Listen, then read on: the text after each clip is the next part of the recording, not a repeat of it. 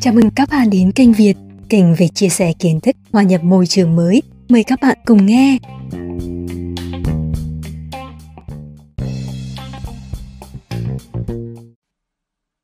Tối hôm trước, tôi tình cờ hỏi đứa cháu họ, ông chồng có ổn không? Nó òa lên, sổ ra một tràng, ức chế, phận uất. Anh ấy chán lắm cô ạ, lúc nào cũng cáu kỉnh. Về nhà chỉ gác chân lên ghế, cắm đầu vào điện thoại. Kể cả về nhà ngoại cũng thế. Chả trò chuyện với ai. Với bố mẹ cháu cũng tỏ thái độ hỗn láo, kênh kiệu. Cháu muốn chia tay nhưng vẫn hy vọng anh ấy sẽ thay đổi. Tôi thương cháu tôi quá. Nó một nách ba con, chồng tính là một đứa. Vừa làm việc ở công sở, vừa buôn bán thêm trên mạng mới đủ chi tiêu. Ngày xưa gia đình cản phá nó với một chàng người yêu không hợp tuổi. Tôi điên lắm nhưng mẹ tôi gàn mãi, nên mới không sắn tay nhảy vào bảo vệ. Giờ hối hận. Rút kinh nghiệm, tôi bảo luôn. Không hạnh phúc thì phải hành động. Đừng ngồi chờ. Chả ai thay đổi nếu không có động lực. Hãy cho anh ta thời hạn, 6 tháng, một năm chẳng hạn. Khi nhận ra anh ta không thể thay đổi thì tự mình phải thay đổi. Trẻ con nhạy cảm với không khí gia đình lắm. Thương con thế bằng 10 hại con. Tôi không thể nhớ mình đã chứng kiến bao nhiêu hoàn cảnh tương tự. Câu trả lời thường gặp nhất là Bỏ rồi thì phí bao công sức gây dựng gia đình và bao tháng ngày tuổi trẻ đã chót đầu tư vào đó. Tại sao? Chúng ta hãy cùng tìm hiểu một chút về nguyên nhân của hiện tượng này. Một, gốc của tiến hóa. Cũng như nhiều sinh vật khác, loài người rất sợ mất mát. Ngày xa xưa khi cuộc sống còn giản đơn, việc mất nguồn thực phẩm cho một tháng có tác động lớn hơn nhiều so với niềm vui có thêm một nguồn thực phẩm cho một tháng. Mất ăn một tháng thì chết, còn có thêm đồ ăn cho một tháng chỉ vui thêm một chút mà thôi. Sợ bị chết hẳn nhiên có tác động mạnh mẽ hơn so với vui vì no. Chúng ta có 6 cảm xúc cơ bản: sợ hãi, ghê tởm, giận dữ, buồn bã, ngạc nhiên và vui sướng. Nhưng vì lý do sinh tồn, bạn có thể nhận thấy bốn cảm xúc đầu khá tiêu cực. Ngạc nhiên đóng vai trò trung tính, chuyển tiếp sang trạng thái tích cực là vui vẻ. Tại sao tiến hóa lại hướng chúng ta có tận 4 cảm xúc tiêu cực và chỉ có một cảm xúc tích cực? Đơn giản vì cảm xúc tiêu cực giúp chúng ta sinh tồn hiệu quả hơn tích cực. Nếu chúng ta không biết sợ hãi, gặp nguy hiểm sẽ không biết đường chạy trốn. Nếu không biết ghê tởm, chúng ta sẽ ăn thực phẩm độc hại hoặc lắng nghe những ý tưởng xấu xa mà không phản ứng. Nếu không biết buồn bã hay giận dữ, chúng ta sẽ không có động lực để bảo vệ bản thân và những người thương yêu. Tiến hóa không quan tâm đến chuyện chúng ta có sống hạnh phúc hay không. Tiến hóa chỉ quan tâm đến việc chúng ta có tồn tại hay không. 2. Một con chim trong tay bằng hai con chim trong bụi. Vì cảm xúc tiêu cực dễ nhớ và mạnh gấp nhiều lần cảm xúc tích cực, chúng ta cảm thấy vui một phần khi thắng 100 triệu nhưng lại xót xa hàng trăm phần khi mất 100 triệu. Nếu ai đó bảo chúng ta chơi trò oẳn tù tì, thắng được tiền, thua mất tiền, sẽ có khá nhiều người từ chối không chơi vì họ sợ mất mát hơn là thắng cược. Với những kẻ máu mê đỏ đen, một nghiên cứu thần kinh học chỉ ra rằng khi họ ở điểm cận kề ăn cược, chỉ là suýt thắng chứ không thắng phần não chi phối cảm xúc vui sướng của họ được kích hoạt hệt như họ vừa thắng vậy. Với những người không máu mê cờ bạc, điểm suýt thắng được tính là điểm thua và phần não tương đương không kích hoạt. Đây chính là sự khác biệt lớn nhất, giải thích tại sao con nghiện dù thua vẫn lao vào như thiêu thân vì họ coi điểm suýt thắng như điểm thắng, trong khi thực chất đó là điểm thua. Hầu hết chúng ta không bị nghiện cờ bạc nên điểm suýt thắng được coi là điểm thua và thua thì phải tránh, dù khả năng thắng có nhiều hơn 50%. Kinh tế học gọi đó là loss aversion, né tránh mất mát. Điều này khiến chúng ta dễ dàng mất đi khả năng nhìn nhận thực tại một cách khách quan và logic. Trong marketing, Loss aversion đóng vai trò quan trọng trong việc điều chỉnh chiến lược và ngôn ngữ giao tiếp với khách hàng. Người mua sẽ bị tác động khi họ bị mất cơ hội mua đồ giảm giá hơn là khi họ tiết kiệm được một khoản vì mua đồ giảm giá. Một thí nghiệm khác trong giáo dục cũng không kém phần thú vị.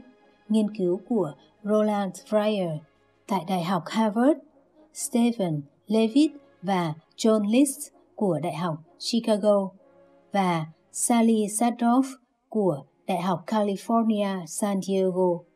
Giáo viên trong nghiên cứu này được chia làm hai nhóm. Nhóm thứ nhất nhận lương cơ bản, tạm cho là 50 triệu đồng một năm. Cuối năm có thêm tiền thưởng tối đa là 10% căn cứ vào điểm thi của học sinh, tức là tổng cộng 55 triệu. Nhóm thứ hai nhận tất cả số tiền đó, 55 triệu đồng, ngay từ đầu năm.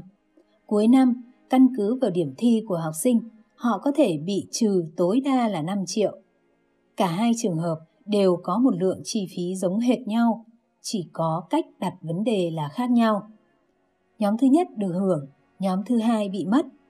Kết quả là giáo viên nhóm thứ hai lao động hiệu quả hơn vì họ sợ bị mất số tiền mà họ coi như đã nắm chắc trong tay. 3. Đã chót đưa chân Quay lại câu chuyện của cháu họ tôi và nhiều người trong hoàn cảnh tương tự. Họ đang tuân thủ một quy luật rất đơn giản của tiến hóa, né tránh mất mát. Không chỉ trong các mối quan hệ tình cảm, các doanh nhân hay nhà quản lý đều chịu ảnh hưởng của loss aversion khi họ biết chắc một dự án chả đi đến đâu nhưng vẫn không thể buông tay vì đã chót đầu tư vào đó rất nhiều của cải và sức lực. Cũng tương tự, chúng ta biết khóa học này sẽ chả giúp ích gì nhưng đã chót học vài năm nên đành học nốt. Công việc này khiến chúng ta dã rời và bạc nhược nhưng đã chót theo bao nhiêu năm nên đành theo đến cùng. Cơ quan này như cái nhà tù nhưng đã chót làm bao lâu rồi nên thôi đành tặc lưỡi vân vân. Nếu suy nghĩ logic và khách quan, hẳn chúng ta đã dừng lại. Nhưng nỗi sợ mất mát khiến ta cảm thấy không nỡ, không muốn và không thể dừng lại nửa chừng. Kết quả là chúng ta cố gắng đi hết một đoạn đường dài dù biết rằng cuối con đường là ngõ cụt. Chỉ vì nếu không đi tiếp thì hóa ra bao nhiêu công đi nửa đoạn đường đầu lại thành ra công cốc hay sao? Trong mối quan hệ tình cảm, né tránh mất mát trở nên một nỗi ám ảnh khủng khiếp khi chuyện tình yêu vợ chồng được coi là những dự án mang tính cả đời, đầu tư lúc còn trẻ và thu hoạch lúc về già. Chính vì cách nghĩ này mà khi mối quan hệ không còn cơm lành canh ngọt ở lưng chừng, chúng ta bị nỗi sợ mất mát choán hết lý trí.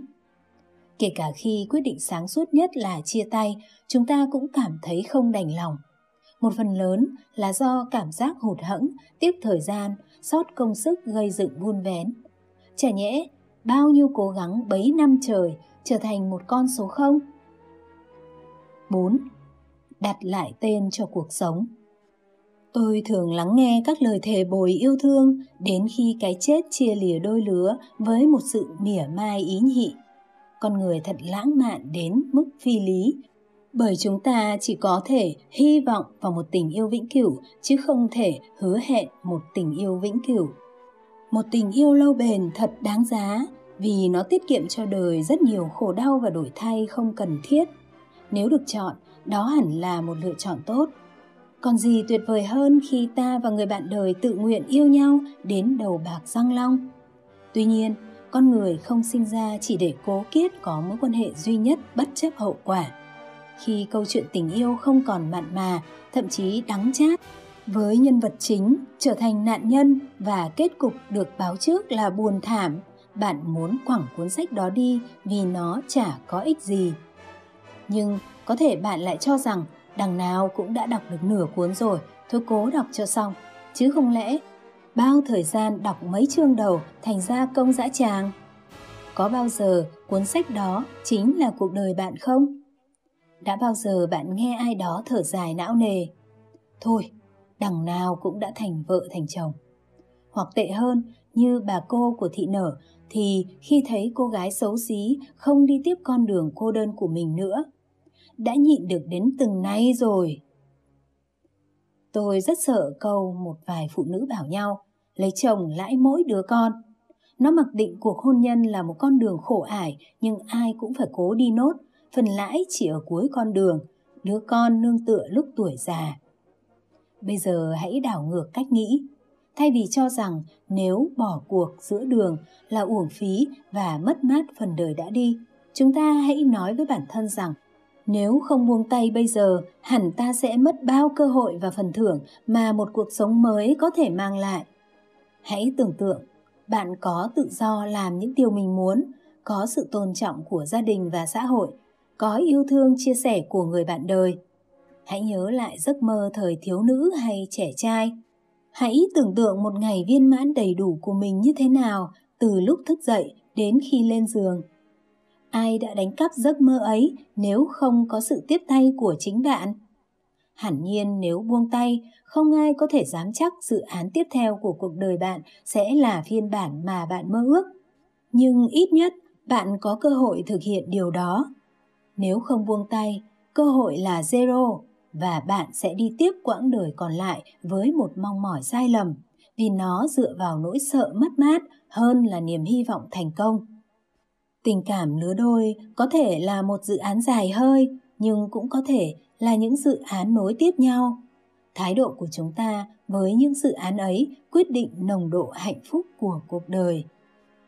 Dù xấu xí dở người, nhưng thị nở dạy thế hệ hiện đại chúng ta một bài học quý giá. Đừng nhịn khổ mà hãy hưởng thụ.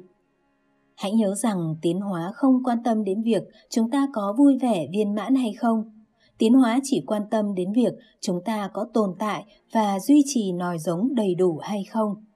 Muốn hạnh phúc, chúng ta phải đặt lại tên cho cuộc sống. Ấy là ai cũng chỉ có một cuộc đời, nhưng có nhiều cuộc sống. Hãy sống một cuộc sống khác. Đừng sợ mất quá khứ, hãy sợ mất tương lai.